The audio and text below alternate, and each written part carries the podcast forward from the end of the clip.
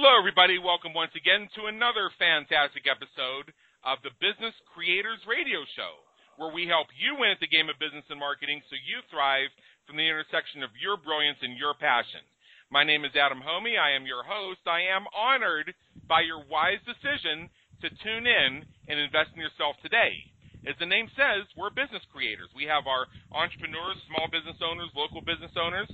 We have our marketing and business coaches, consultants, and mentors. We have the folks who help others create their businesses. And the do it yourselfers like to have your own hands on the levers. If you are one or more of the above, and like you, many of the folks who tune in every week are all of the above, take a moment Explore episodes and discover how we serve you at www.businesscreatorsradioshow.com. Also, be sure to check us out on networks like iTunes. Make sure you subscribe.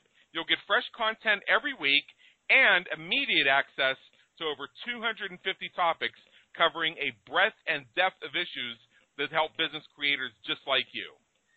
For today's episode, we have something that's going to be very action packed, very relevant, eh, that is both timely and timeless, and it's the keys to digital transformation.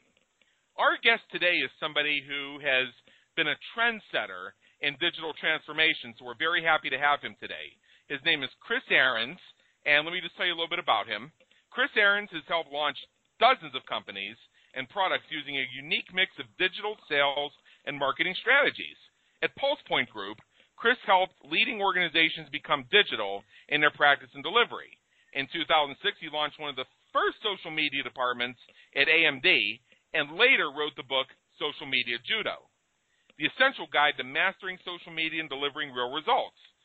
Chris also teaches digital marketing at the University of Texas at Austin and has won numerous awards for his digital programs while working for clients such as Adobe, Amazon, AMD, Cisco, Dell, HP, LG, Microsoft, Philips, and others.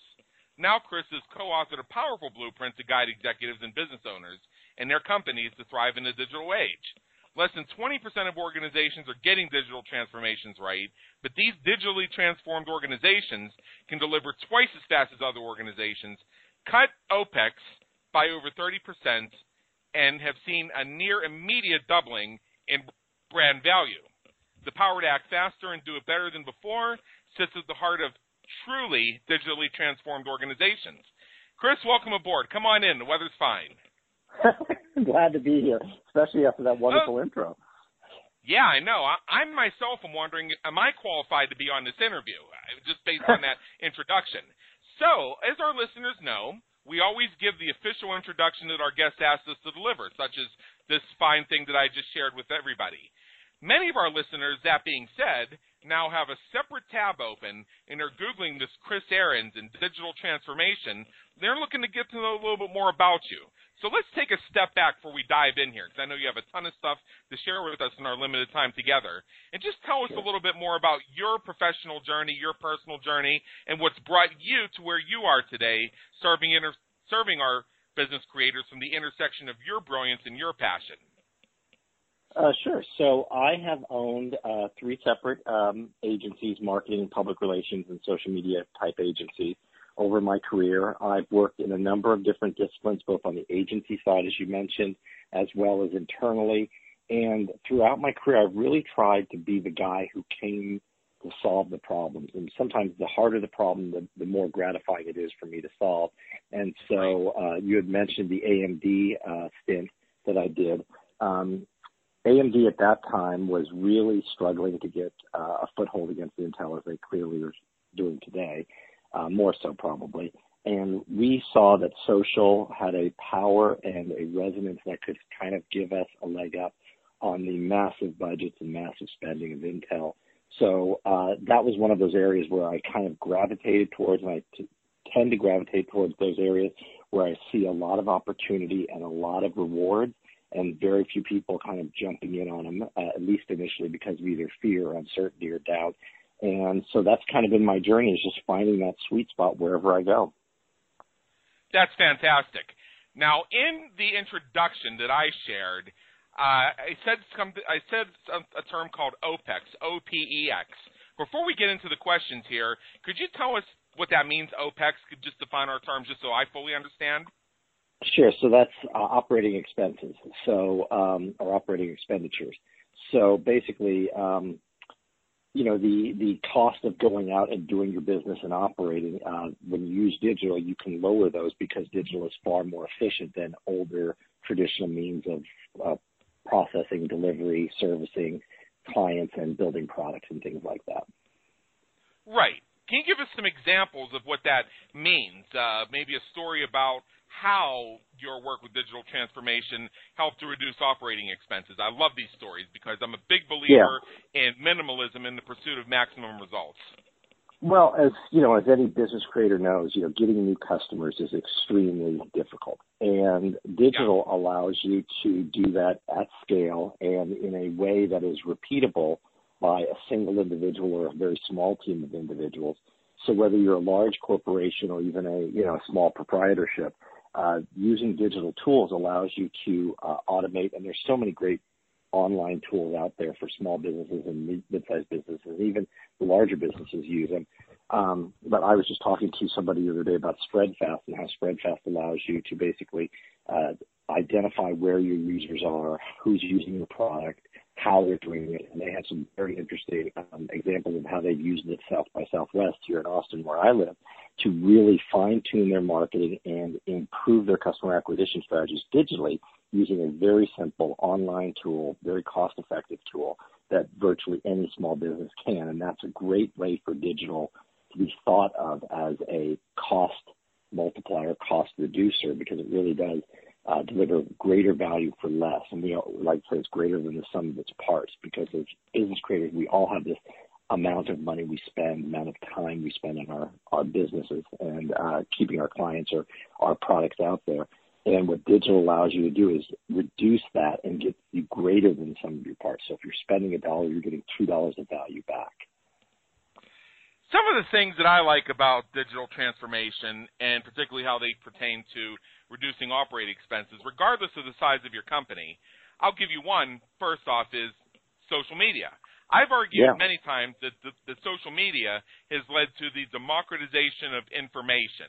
When we look at that from a media perspective, it means that potentially everybody is their own media outlet. They can establish thought leadership, they can share opinions, they can shape public opinion. In some cases, that's a detriment because there are fewer filters, but I also argue that that's a benefit for the same reason. It reduces some of the filters and allows more viewpoints to be heard, which to me is better for the human condition. Translate that to business, and it gives the smaller business the opportunity to compete on the same playing field as the larger businesses. When you have the ability to scale, when you have the ability to do the research, the analytics, and also the outreach to prospects and customers – at the same level as a larger company through digital transformation, that can simplify your ability to bring in customers because you can reach them with your message and sidestep some of the competition that somebody with a bigger budget could potentially do to you. A bigger budget, more resources, more technology, more people. Because with democratization, you can cut right through that. Another thing I like about it is how it's not only cuts back on the busy work internally, but it allows you to engage people, whether they're your employees, whether you're contractors or allies, in such a way that they can serve at the intersection of their brilliance and passion. One of my personal favorites, and I've shared this in my book and I've shared this in many forums, is the use of online schedulers. Chris, just think back five years ago. If you need to set up a meeting with somebody, how did you do it? Uh, usually, five years ago, it would have been through a, a series of administrative assistants and maybe some handwritten notes, probably. Yeah, uh, go back 15 years. I, when I was in my corporate days myself, I was responsible for logistics uh, around training programs, both for internal staff and for the external pri- the external practitioner network for a managed care organization. And just getting five people in the room at the same time you don't have access to anybody else's schedule. They all have their own administrative assistant. In many cases, those administrative assistants have an agenda. And as a result, I could, speaking on behalf of my own supervisor, put out availabilities that my supervisor had. So you get four out of the five people that can work with one of those availabilities. So you think you have one nailed. and then the fifth one just absolutely can't do it by any means whatsoever. And by the time we hear from that fifth one, the availabilities of three of the original four have changed, so we're literally right. back at the drawing board. I remember one time taking six weeks just to schedule a meeting. I mean, really? And some of this involved phone calls to set up a conference call, if you can believe that, and I'm sure you can. Yeah. Uh, with online schedulers, it becomes much more of a real time thing because, like, I don't have, like Chris, like let's say you wanted to come and speak with me. I don't have to tell you what I'm doing all day long, so you don't know about my confidential meetings, and you don't know when I'm playing hooky to go to the gym. You don't know any of this. You just know that those are the times I'm not available because I've, I've updated my calendar either to put this meeting, this meeting, this meeting, or this out of office block or whatever it is. You can see what's available. And I can take all five of those schedules, just find what's in common, and just book it in. It's done. Uh, when you're dealing with a human being, you are, like the administrative assistant, you are at the mercy of that administrative assistant for a couple reasons. The first is that they, their own schedule might be preclude them being as proactive about responding to your request for a meeting as you would like. You just saw how I described one delay where it took the person three days to get back, and two of those three days were them probably trying to reach their own boss to figure out when their boss is available, believe it or not. Uh, the second thing you have in mind is you may have personal agendas in play. Maybe that administrative assistant has some sort of unannounced baggage that's going to influence their own responsiveness, where they can very subtly shade things to make sure that something that they disagree with doesn't happen, or that uh, due to some completely unrelated personal thing, they just kind of not flub it, but complicate it in a little hundred subtle ways that you can't even call them out on. And then you also have, in some cases, the uh, I'm going to use the word prejudices of the person you're trying to schedule with, and maybe they just don't feel like sitting in another meeting. So they, either acting on their own or in concert with their assistants, have created a climate of let's try and not get me into too many meetings, or let's not try and get me into this meeting because as much as they want me to be here, I just don't want to. And that does not always translate into the best way to move things forward. We all have to do things that are not our favorite thing, but when that comes to impeding progress, then that's a problem. Absolutely. And to me, digital transformation helps to sidestep some of that. And as, as somebody else on well, the show has said, it uh, it also you know allows the process to call people out. So if there's a simple process for setting up a meeting, and you're just not responding to it, you can't you don't have to go to the person and say, you know, Chris, we're really trying to schedule this meeting. Can you please just respond to this and put you on the spot? It, you can now speak it from the process and saying, well, the process is calling this up and saying we need to move forward on this. Can we get a yes on this? Yeah, absolutely, 100%. All of that is true, but it is so much deeper than that. It is it is one of these things that uh, you had mentioned um, uh, a second ago that 55 uh, in our research, 55% of executives believe that digital startups are their absolute worst competitors or best competitors, depending on how you look at it, because these right. digital startups are born digital and they can do everything digital. And you were mentioning how you know small businesses can turn on a dime and react and can be closer to their customers. And that's what digital does. It's that democratization of technology but because the digital startup is born digital, it's not dealing with all the legacy technology, but more importantly, it's not dealing with all the legacy mindsets. And that's one of the biggest things is that uh, a lot of people, a lot of organizations think that they can become digital, become digital leaders just by buying more and more technology. And that is simply one piece of a much larger puzzle. What you really need to do is change your mindset and think about what digital allows. What can we do? And one of the biggest things that digital allows and uh, enables is a constant experimentation. So as you were talking about all the different things that can go on, one of the things that a small business, mid-sized business, even a large business can do with digital is constantly experiment and treat every experiment not as a pass fail, but as a chance to learn and improve because every experiment gives more data to the system and makes it smarter if you have that digital mindset. And that really allows organizations and leaders to try things and come back. But you've got to have that digital mindset that, hey, we're going to try it. And if it doesn't work, we're going to learn from it. And we're going to try again. And we're going to try again times a thousand. Because the more we try, the more we're going to figure out and get smarter about whatever it is, whether it's customer acquisition, whether it's new product development, whether it's manufacturing, whatever it happens to be, that digital can allow that quick almost immediate feedback of an experiment to change what you do. But again, it starts with that really different mindset that we're going to just have this experimentation. We're going to think about things digitally. We're not going to default to the old ways. And that's where you get these smaller companies that can beat up or at least challenge the larger companies because they can carve out a niche so quickly and so specifically that the larger competitors sometimes have trouble reacting. Yeah, that's very true. And to give you an example of that from a marketing perspective, we had a situation with a client a few years ago who wanted to put on an online event and do a certain type of pricing strategy around it.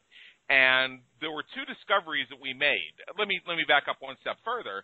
And they were looking for a certain revenue number for this. They had been sold on somebody who said that they did this oh so successfully and it brought in X amount of dollars. And the client got all excited, saying, "Oh well, this will make me sixty thousand dollars too, and uh, that'll take care of this, this, this, this, and this."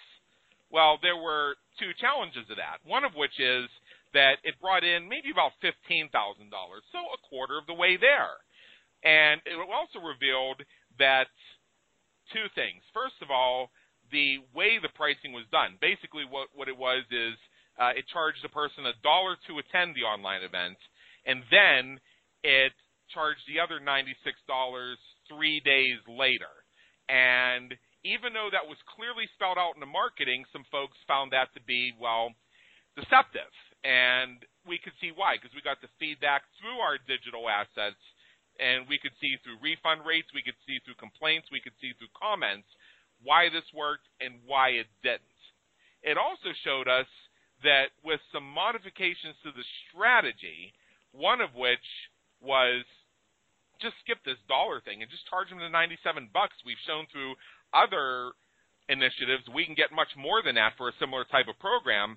We probably could have gotten there a lot sooner, gotten at least a bigger dollar amount in terms of the gross revenues from this initiative.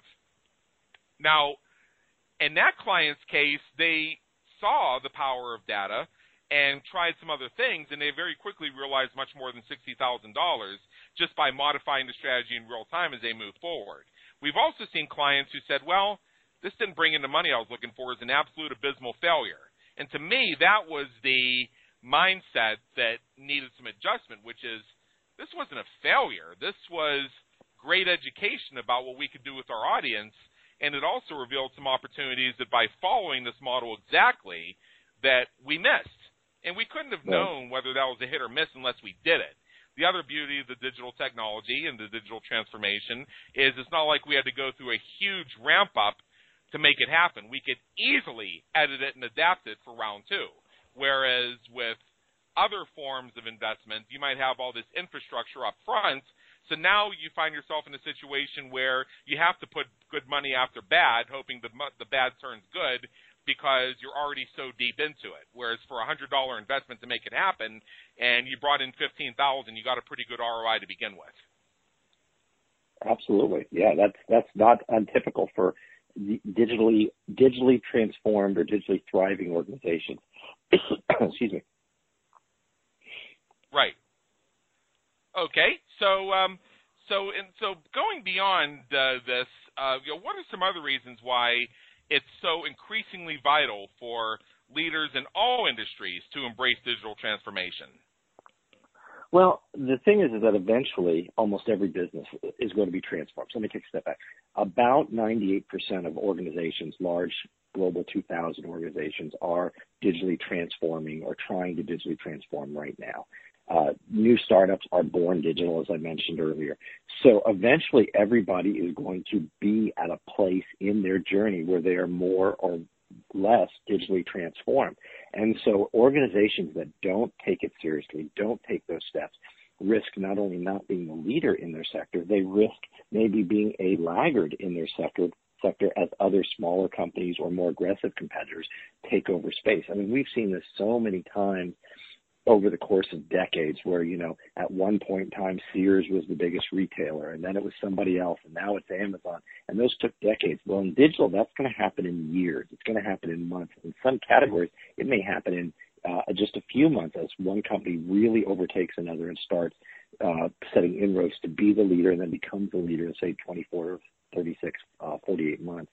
Um, so it's increasingly important that every leader of a small, large organization starts doing as much as possible to get digital to be the core, the DNA that we like to say of the organization, because that's how they can expand their business, grow their business, and leverage their business at a lower cost point and get more bang for their buck and do more for their customers. Because at the end of the day, and you've mentioned this a couple of times, it's all about making sure your customer or client is delighted, not just happy, but delighted. And digital allows you to really fine tune that, understand what they want, when they want it, and give it to them in a manner and fashion that they're expecting, maybe even quicker or better than they're expecting. And so I think it's increasingly important that all businesses, you know, not only recognize the need, which 98% do, but actually take the steps to get it right and transform that not only their technology but their mindset. Yeah, I think that's I think that's very much the case. Uh, you know, you, you speak of Amazon. I've been around long enough to remember when Amazon was just a place you went to buy books. And I think yeah. a lot of us have seen the photo of Jeff Bezos in that in that warehouse he was working from with the uh, with the picture of the Amazon logo taped onto the wall, and he's sitting behind this really ancient computer during the days when Amazon was continually losing money.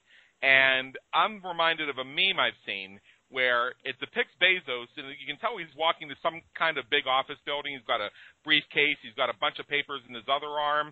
He's sort of slouched over a little on his shoulders. He's got that haircut that's reminiscent of the haircut we all had for our third grade class photo. And he's wearing a, a, a turtleneck or a V-neck sweater, and he's got this tentative expression on his face. Says, "Hi, my name is Jeff. I sell books." And then you show a picture of him 15 years later. Now he's strutting along the sidewalk. He's dressed in all black. He's got this vest on. He's got his head shaved and he's wearing his sunglasses. And that side of the meme says, whereas the first side said, Hi, my name is Jeff. I sell books. The right side says, I'm Mr. Bezos. I sell what the fuck I want. Yeah, and exactly. what that means to me is that Amazon was one of those companies that understood that the same technology could apply to so much more than just books. I mean, we're to the point where Amazon is not only perhaps the number one retailer in the world. I would say certainly the number one online retailer, but they've also gotten to a place where they're viewed as one of the world's top search engines for information. That's how powerful this model has become because it understood digital transformation a lot faster than a number of competitors. And I'm sure if we thought about it, we could name, but they've been gone for so long or they got bought out by Amazon so long ago that they've just receded from consciousness. Well, and actually, it's it's you're absolutely right. It's, but it, it goes deeper than that. I mean, Amazon Web Services is the largest host in the country, in the world, uh, in the globe. And so, Amazon, looking at what they were good at and what customers wanted, and understanding what a lot of organizations were going through. You know, we have the ability to self-service host like nobody else, and we have an infrastructure delivery system and engine that can be turned on as a product. And lo and behold, it put out um, a lot of companies like IBM and Rackspace, who I used to work for, who are now you know smaller part part of, parts of this organization, this uh, this industry, I should say. And Amazon is now this big behemoth that came literally out of nowhere. And that again goes to the power of digital transformation. That when you understand, you look at the data points, and you can, it, you know, one of the things I want to take a break there real quick is that it's, data is one of these beautiful things. We all love it. And as a marketer or a business leader, we run our business on. But the interesting thing about data and digital transformation is it, it quickly becomes overwhelming. And so what you really have to do is you have to look at the right themes and streams of information, themes that are coming across and where these uh, streams are coming from so that you can look at a real targeted list or grouping of the information. Otherwise, it just becomes data overload and it's worthless or you start looking at the wrong data, which a lot of uh, these companies who are digitally transforming because they're still looking at old world, you know, historical data, trying to run a real time business. And so you really have to look at these things in a much more different digital mosaic than you would from a traditional rear view mirror looking kind of thing. And so when you do that, you get to see what the right themes and streams are. And that's, I think, incredible for any, you know, business creator, small business owner, mid-sized business owner, is to identify what really are the things that matter to your customers, to your internal happens to be so you can manage digitally in real time or near real time information and take this and apply it and use it and see that it's going to drive some business and some goals for you, not just keep looking backwards and saying, you know, last month, last week we did something and then we moved it up without knowing why that happened or knowing the details behind it. Because if Amazon did that, we would not have AWS today. AWS and S3, those are a couple of things that really changed the world. I'm I've been in this industry long enough to remember when getting a video hosted on your website was an absolute freaking nightmare because you had to yep. code the video, you had to find a streaming service, and people would host their videos on their web servers, which in almost every case, and this is in the fine print of all those things you click off on when you sign up for a new hosting account for your website that you don't read, is that and nine times out of ten, I would say 99 out of 100, somewhere in the fine print there's something that says that streaming video through this server is a violation of our terms and services and we'll shut you down. People started to discover that being a reality when they purchased this cheap website hosting and they were stuck on a server with 500 other people. And because there was so little space available, that one streaming video could affect 500 other users. And then the hosting company comes in and shuts them down. And they say, well, we have you shut down because your video was impacting 499 other users. You need to do something about this video before we'll put your site live again. But, but, because we've suspended your account, you also don't have access to it, so you can't even fix the problem. S3 solved all that. All you do is you host your video on Amazon, you host your streaming file there, and you have a selection of servers depending on where you do business in the world, so you can be local to your geographic market and you can use any number of different plugins. A lot of your current WordPress themes integrate with Flowplayer, which will easily serve a video hosted on S3.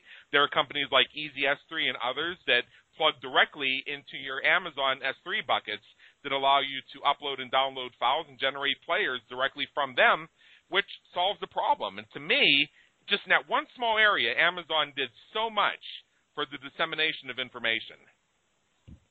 Oh yeah, absolutely. And that's again is you know, I think every business creator, small business, mid-sized business owner really needs to think about that and look at these kind of best practices and think about how a small, as you mentioned, bookseller, online bookseller became this behemoth.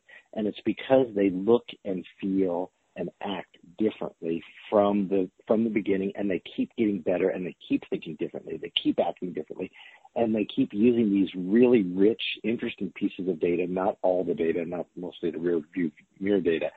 And so I think it really changes what is possible if you get into that mindset. But again, you've got to kind of pattern your thinking process and look at these best practices that Amazon and numerous other businesses have established in the marketplace for how they go out. And I mentioned, um, you know, Spredfast, but there's literally uh, a million of these small to mid-sized, even large-sized businesses like Amazon that are doing things differently. And I think that it's incumbent upon every leader, big or small, the organization, uh, to go out there, read books, listen to podcasts, and really understand what makes these companies tick and what makes these leaders think the way they do.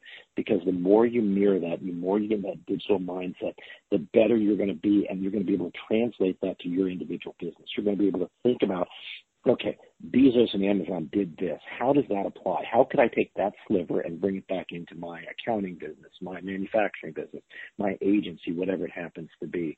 I think that's the real thing that um, a lot of smaller businesses and um, digital startups are doing, but we all have to do it because, as you mentioned earlier in this uh, interview, you know, it's it's great for all of us. The better we're served as a public, whether it's government, whether it's products, whether it's services, the better it is for everybody. And I think that's what we're really excited about as consumers and as citizens is that the more our government, the more our businesses, the more our brands that we have affinity with can better serve us, the better we're going to be, the better we're going to do our jobs, the better we're going to have our personal life, the better we're going to be able to interact. And I think that's what we're all hoping for with the digital revolution.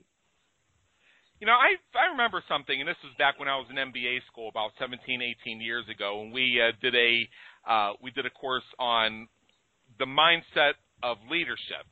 And one of the lectures we had one day from our professor was about our former president Richard Nixon.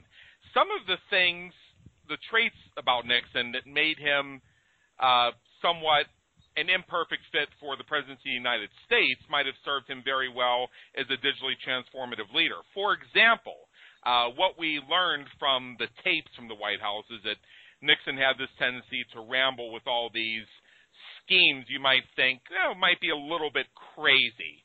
Uh, on the other hand, that same trait, that ability to explore the impossible, to put things on the table, even if it's just to roll them out, and at the same time to learn from them gave him a certain level of dynamism that could have served him well in a fast transforming industry. That and his uh, obsession with data, his need for knowledge, and his ability to move quickly in unpredictable ways might have made him a great digital CEO, especially during the uh, the bubble, the uh, the internet boom, the 1990s, and even today when we need that type of leadership. I mean, I'm, there's certain things about Nixon we certainly wouldn't want leading our company, but there's certain things about his style that are that were not by the book, were not inside the box, that encourage that level of being able to transform on a dime. Now, I say that to people, and some folks say that's controversial. I stand by it. Uh, whether you agree or disagree with that, and I'd like to hear your thoughts on that, what do you yeah. see are being some other leadership characteristics that need to be implemented for a digitally transformed organization? Yeah, well, first, uh, I, I, I I kind of agree, but I think that the principle is that you know we need to use our digital powers for good. And right. Oh, uh, I, I, I that, agree with that. And that and that's where I think the the Richard Nixon analogy for me is that so much of his his wisdom was used for bad and for evil or for self uh, satisfying purposes. And right. so um, the issue is, and we saw this with Facebook and Cambridge Analytica just a few months ago. We actually have a very interesting post on our uh, website, Inc.Digital, um, that talks about how the Cambridge Analytica thing is one of those things that digital allows virtually anything. And with virtually anything, there's going to need to be some rules and some guidelines and maybe some bumpers or some guardrails to keep certain players, actors, whether they're internal or external, acting and doing what is in the best interest of not only your brand but your audience. And you know, continually with Facebook, I think that they don't see where the guardrails are. And there's an article this week about Zuckerberg talking about um, Holocaust deniers. Like he's okay with it and won't shut them down, for a couple of reasons, which makes sense from free speech things, but then he doesn't put any guardrails or limits on it, and it comes across as looking like he doesn't understand the digital chasm that he is driving into. And so I think that's one of those things that leaders have to understand is that yes, you are going into a brave, uncharted, you know, wild west of a world, but that doesn't mean that there are no rules. It just means you're going to be held accountable after the fact. It means that you have to set up your own best practices, your own rules, and you have to be extra vigilant about what could happen. Because again, this is your brand, this is your company, and these are your customers. And yes, maybe Facebook will be here for a thousand years because they're the largest behemoth on the planet and people just want to share photos and personal stories on there. But maybe they will drive off a cliff at some point. and I know people are starting to, you know, retreat from Facebook too. So it's one of those things that maybe Facebook can get away with it, but your small to mid-sized business may not. And what happens when you don't understand that you have to put on your own guardrails, you have to put on your own safety and best practices, and you have to look at things from a consumer standpoint and not just blindly go and do anything and everything that's humanly possible is one of those critical things when you talk about what leaders should think about is I can do this. I can see this. I'm gathering all this data. I'm seeing all of the stuff that customers do, want, need, um, aspirations, where they go. I could sell it. I could use it in this way. Yes, you can do all that, but what is the ramification to your business and to those customers you have today? Will they be here tomorrow if you do some of these things, and what does that cost? And so I think that's one of the big things leaders have to really think about. Again, uh, if you go to uh, inc.digital, uh, that's the full domain, um, and we have a section called uh, critical thinking or uh, thinking differently, sorry. And um, there's several articles that we publish, and one of them is the uh, Cambridge Analytica one, which I think is definitely worth a read for your listeners. Right. I think that's I think that's very true. And because the digital transformation has enabled us to move so quickly and gives us the opportunity to act in some cases with limited information. In some cases, even requires us to because of how fast things are moving. I think what I'm hearing you say is, as a leader in a digitally transformed organization, you also have to have a process in place for anticipation because once it's out there, you might have to do a lot of backtracking very quickly. You may have a mess to clean up. So you need to develop not only a skill but an instinct for knowing how to move and what moves to make and thinking a couple steps ahead to what could happen and do that in a very compressed period of time. Well, and, and you have to think about it from a customer standpoint, from a, a, a brand standpoint, from you know what what would you want done with your data? Would you want your data sold two, three, four deep, uh, levels deep? Would you want that data pulled and scraped and used in ways that you never intended in the Facebook example for that we were just discussing? So if you're okay with that as a brand or as an individual, then you might be okay with it to do it as your brand. But those one of those things that you know, a, a survey of one is the worst survey of the world, right? Right. Because it's it's going to be biased and there's no other data points to support it. So even getting two people is better than one. And if the person is internal or the executive of the, the brand of the organization, they're probably even worse than a survey of just one random person.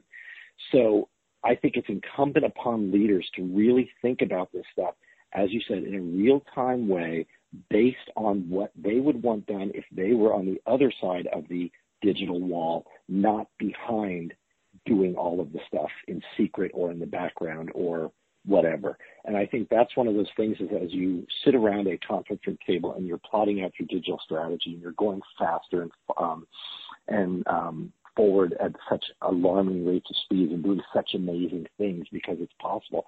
You just have to have a little voice in the back of your head that says, okay, this is great, but is this the best thing for the customer? Is this the best thing for the brand? And if I were the customer, would I want this done to me or for me?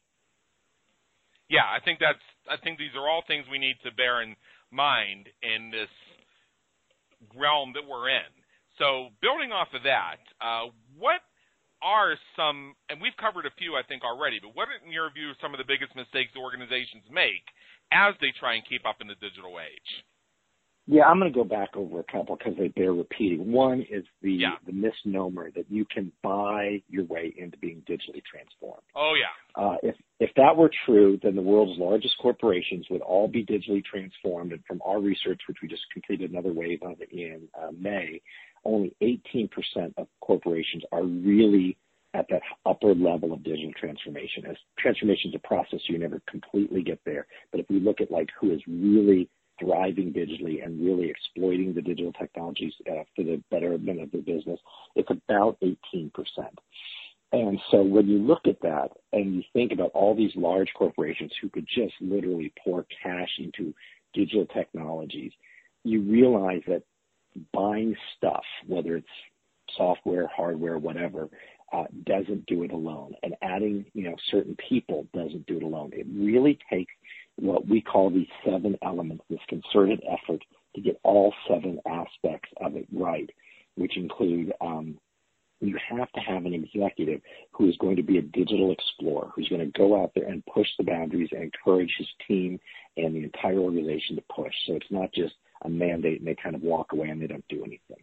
Um, also, you have to realize that customers are building their own portfolio of experiences. You mentioned social and how vast and diverse that is. Um, so it's really incumbent upon any organization to understand how customers build and do things in certain moments. And we've actually done a lot of work where we've identified the moments that matter. Uh, talk, going back to the theme and stream I mentioned earlier, the moments that matter. So if you and I were both going to buy, let's say, a luxury four-door sedan, we might have two entirely different processes for how and where we get information. But there are certain moments and certain points in time where we're going to cross, and that's where the brand has to show up in the right way with the right content to be relevant. And so that's critically important and understanding that marketing communication is a flow. We've talked about on this uh, interview several times about how what would you think about what happened five years, ten years ago, and I remember doing these annual plans and five year plans. That's a joke in a real time world. Planning is done instantly with the data you have, with the experiments you're running, and it's constantly re- reflected and reinforced by what's happening and then tweaked based on what you're seeing in that real time or near real time situation. And you're constantly reevaluating and doing better work based on the, the previous work you've done. And then, you know, like I said, um, everybody has to be responsible to each other. And this is one we haven't touched on, but I want to spend just a second on if I could. Because you know, you think about what happens in sales, in service, in support, in manufacturing, in, you know, whatever group, accounting.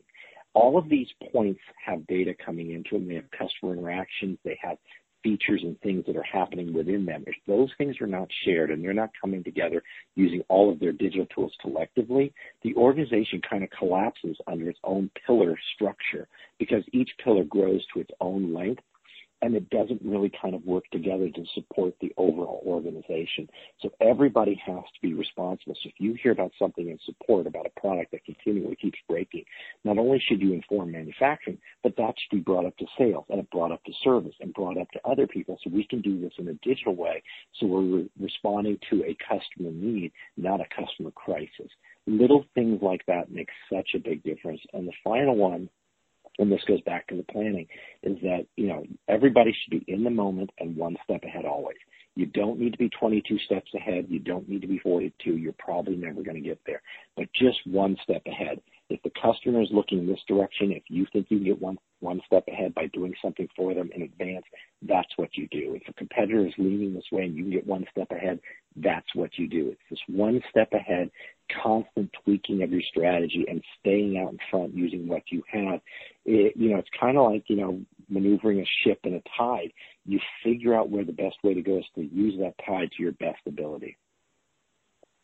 Wow. See, that's some pretty good stuff. And I remember back when this digital transformation was entering the world of training and development, and the buzzword was e-learning.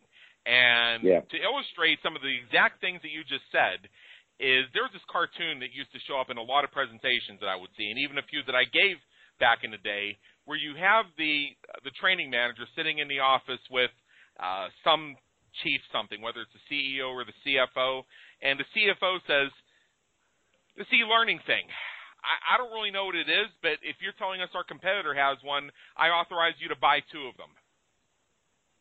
Yeah, yeah. And unfortunately, we see that sometimes. And I've seen it even in real time with even some people who have come through our firm as clients, and I've had to work with them on this. And uh, here's some of here's some uh, of the trends that I see is they'll go to conferences and they'll sit through every pitch and they'll buy every single piece of software. And by the time they bought all the software, they're kind of running short on people to make it work for them. So uh, they're looking to get people to do it at a reduced rate or get one person to do way more than their current coverage calls for them to be able to do. So there's a learning curve involved in it. So you bought the technology because you were dazzled by the presentation on the stage that the technology could do A, B, C, D, E, F, and G. But what that presentation didn't tell you was the how that goes behind it, the work that goes behind it, the implementation that goes behind it, and it's never truly a push button. Like when WordPress made the transition from being a blogging software to something you could use your entire website, we were still hearing about the famous five minute install. And we had clients who could not believe, they could not fathom that it took more than five minutes to get a website up because the famous five minute install. Well, that WordPress actually takes less than five minutes to install. You uh, upload a software, which usually takes about two minutes if you're on a decent paced web server or your hosting allows you to push a button that says install WordPress, so it's done in, instantaneously, and you set up a username and password. Congratulations, you've installed WordPress. Now all you need is a website. I, I, it's, uh, it's it's little bridges like that. Or we see folks that will they're entering the world of entrepreneurship. They've been a one stop they've been a one person operation, chief cook and bottle washer up until now, and they've told that they need to outsource. They need to leverage. They need to build a team. So immediately they hire three virtual assistants, a copywriter, a social media manager, a webmaster, and uh, a partridge in a pear tree, but they don't have a plan for what these people's contributions will be. And because they hired them in such a hurry because they were told they had to, they didn't really even stop to see what these individual people were capable of doing. They might have needed fewer people. They end up hiring a lot of people who can all do the same thing but then do it differently. That leads to internal conflict. So yeah, these are examples of being digitally transformative without a plan and without thought.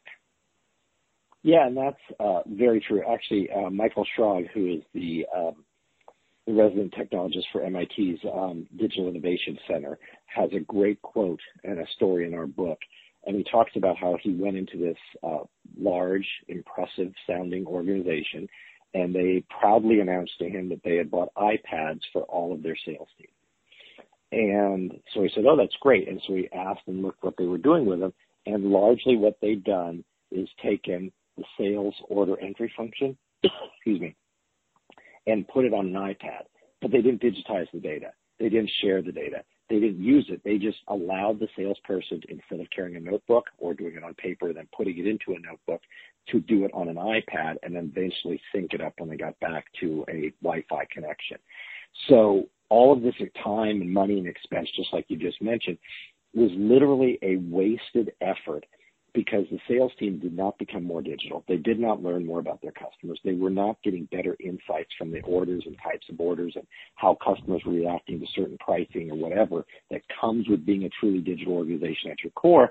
All they did was change the order entry from being a larger device that was not very mobile to a smaller device that is more mobile and literally wasted everybody's time, energy, and, attention in the process.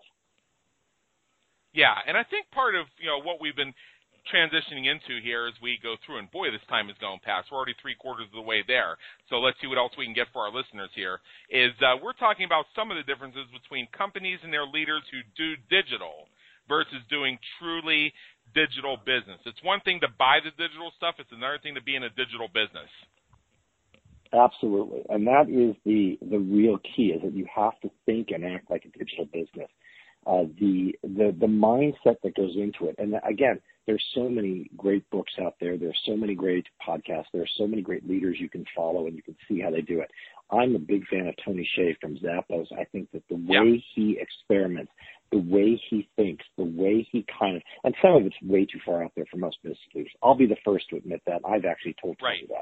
that. Um, but he himself will agree, yes, it is, but I don't know until I try.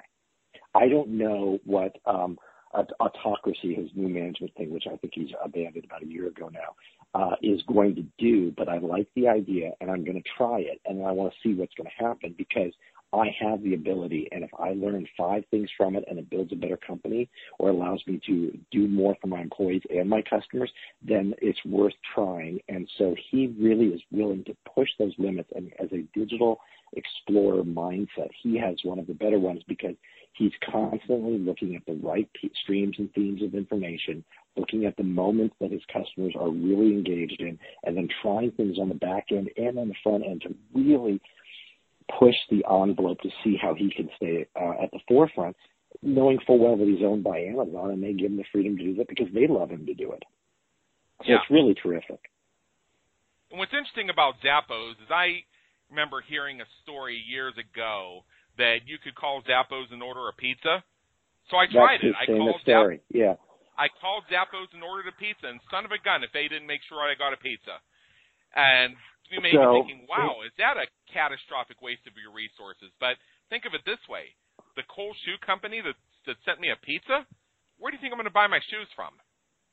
Well, and that's uh, so that story is I think about six, seven years old now, and Tony actually has told that story so many times and it's online. You should actually hear him tell it.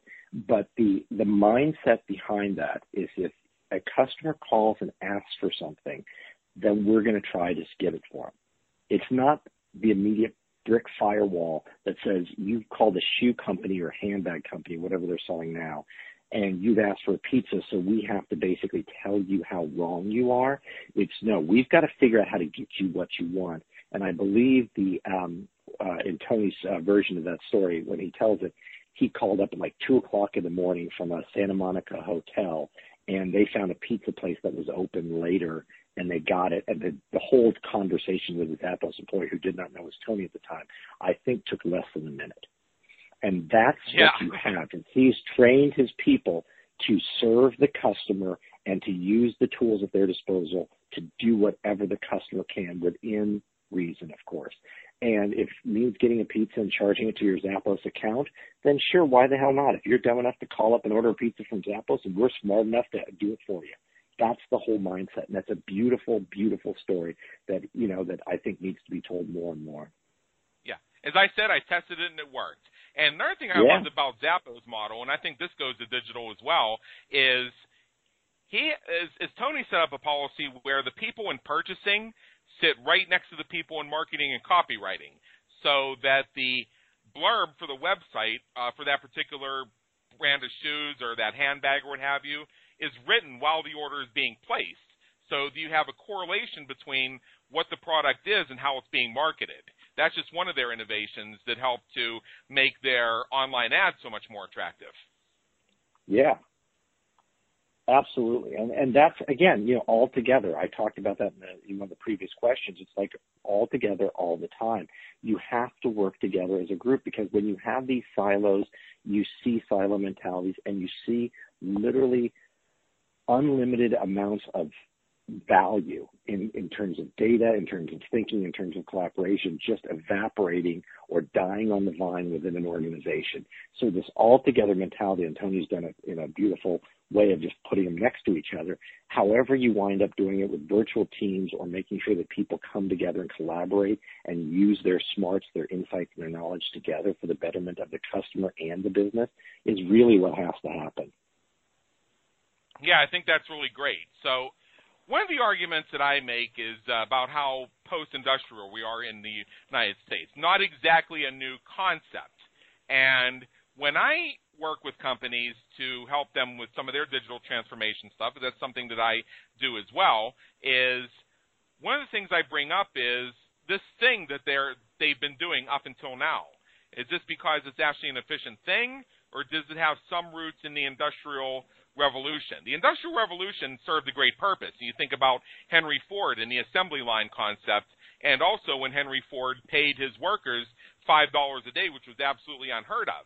And those who do know the history know that Henry Ford did not pay people $5 a day because he was some kind of social justice pioneer. To the contrary, the reason he paid people $5 a day is he wanted a stable workforce that worked together that felt a personal investment in the job that would that would create more and higher quality cars. That was it. There was a business reason behind it because he recognized mm-hmm. the power of people to help him create a superior product. He also understood with the assembly line concept you got the various actors and putting that car together next to each other so they could collaborate more efficiently. Where then you know you do the chassis over here, then you hook it up to a crane, you drag it over to this place where they put the wheels on, then three guys come and push it down to the place that puts the doors on. They just put it on a conveyor and whatever step of the car you were working on, the step right before was happening right to your right before your very eyes to your to your left and to your right and the person waiting for you to do the next step was watching you. So it flowed together much more cohesively. Absolutely. And, you know, that's one of those things that is a great, great story. But we, we also have to remember that through the 1950s and 1960s, that because of the way those cars were built, if there wasn't a guy on the line, and that time probably was a guy, they would just leave the parts under the uh, uh, driver's side seat or passenger side seat, and they'd leave it for the dealer to put it together. So again, all of these things have to keep evolving, and you have to keep using all of these lessons together and applying them digitally. So while Henry Ford and Tony Hsieh have done a great job of kind of collaborating things. There's always new lessons to be learned. There's always new techniques. Yeah. There's always new things that you can do. And again, if you're just entirely curious, if you're just really wanting to see what if I do this? What if I did this? What if I asked my customers this? What if I gave my customers this? What if I did this for my internal people? You're going to start moving the needle much faster, as you mentioned in the intro. Uh, you know, businesses are seeing 2x brand value by becoming truly digital at their core and using a digital DNA. So the value is there and it certainly delivers. Yeah, and the other piece of this that I see, and I want to get your thoughts on it, is in terms of what we learn about the digital age and the industrial revolution. I think that's a great example. Is also where the industrial revolution, industrial revolution sometimes get in the way because sometimes we still think of uh, nine to five with a 30 minute lunch break and two 15 minute breaks, and you have to be uh, you're not actually working unless you're sitting at your desk in an upright posture and you answer your telephone on the second ring. Uh, I remember when I was in corporate and I had this boss's boss who, frankly, was just clueless.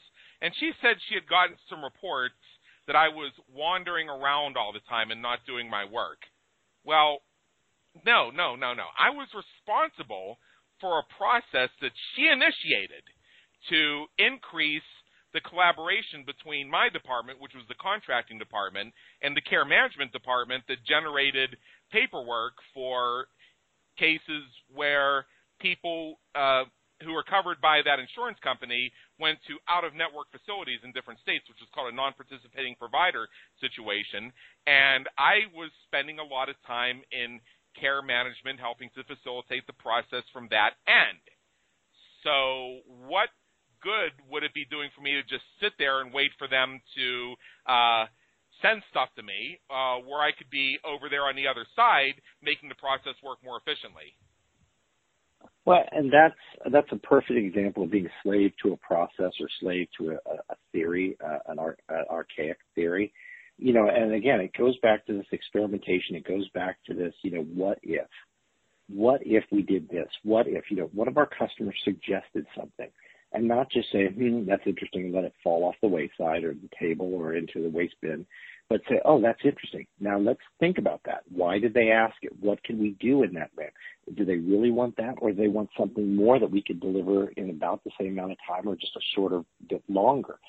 It's really understanding and pushing those needles and getting close to it. Again, this explorer mentality that every executive, large and small, no matter the size of the organization, should really be out there kind of talking to customers, looking at things, walking the halls like you did and saying, okay, why are you doing this? It seems like, you know, you guys are spending an exorbitant amount of time on X and Y and not much time on Z, but Z is a lot where we get a lot of value or maybe we can extract more value or give more value to our customers. It really is a different world. And if you go in thinking that this is just an evolution, you've already lost you've just already right. lost. It is a revolution, and you have to think differently. And you, you don't know what to think about until you start getting out there and exploring in the great unwashed digital world that's in front of you. That's very true. And we have two minutes left here, and I got to say, this has been a fantastic episode. If you're listening to this for the first time, subscribe to iTunes, go back and listen to it again. And what I want to do is I want to give one of these minutes over to you and tell us a little bit about a little something you uh, put together for us. Well, I think that one of the, the key things for any business leader is to really think about what they stop, start, and do different. We were just talking right. about the last question about being um, different and innovative, and, and that's sometimes hard, especially if you've been running a business for five or ten or longer, or even you know a couple of years of the same business and just moving between organizations. Really think about what you would stop doing, what you would start doing, and what you would do differently. Right. And I think you should write these down, get together with a team, and really, really take some time to think about this. Because when we've done this exercise with clients, we have often identified huge time wasters that they're going to stop, huge new things that they want to do, but nobody's ever given them permission or time to do. And then all of these things that they want to do totally differently because they're just broken and need to be changed. And exactly. so when you go through this exercise, you really see as a business leader and your team members see, and it's a great way to get buy-in, by the way, for any digital process or a new digital mentality that's going to permeate your organization, that we're here to listen, We're here to engage and we're here to identify what works, what doesn't work, and what we're going to fix because we know it should work or it could work if we really get together as a team. Exactly. We have 40 seconds left. You said you had a, a gift for us. Uh, could you give us the link and what they're going to get? Uh, yeah, so we have a sample chapter of the book, and we have tons of uh, information that we have uh, written, and um, it's all up at inc.digital.com uh, is our main agency site, but the site for your listeners where they can get all of this stuff is at the Digital Helix slash BCR. The digitalhelix.com forward slash BCR. Chris Aarons, thank you so much for being with us today. It's been an honor and an education. Thank you. I enjoyed it. Yeah, for everybody listening, uh, you know, have a great day and take care. This is Adam Hommey, host of the Business Creators Radio Show.